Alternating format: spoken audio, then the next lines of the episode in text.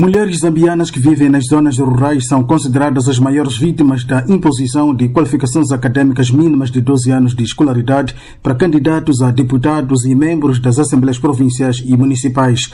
A limitação aplica-se pela primeira vez nas eleições gerais marcadas para 11 de agosto próximo na Zâmbia. A campanha eleitoral começou em maio último com alguma violência à mistura, envolvendo membros e simpatizantes dos dois principais partidos dos nove que concorrem com igual número de candidatos presidenciais.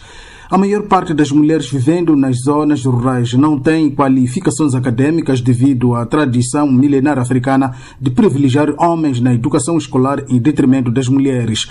Entretanto, a Comissão Eleitoral da Zâmbia diz que cerca de 100 potenciais candidatos a deputados do sexo masculino foram eliminados da corrida por causa da nova legislação aprovada pelo Parlamento.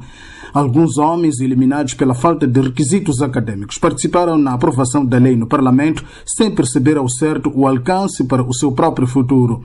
Os partidos políticos à procura de votos prometem montanhas de oportunidades para os zambianos que enfrentam desemprego, elevado custo de vida e falta de subsídios agrícolas para a promoção de produção agrícola.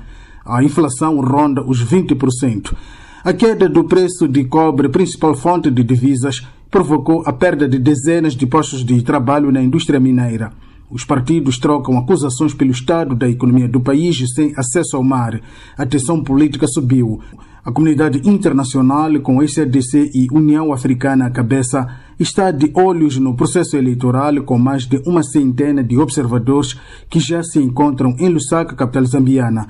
Analistas dizem que há forte possibilidade de haver segunda volta porque a diferença da popularidade entre os dois principais candidatos presidenciais é muito pequena. A ver, vamos no final da segunda semana de agosto próximo, depois da votação que inclui o referendo sobre reforma constitucional relativo a direitos cívicos.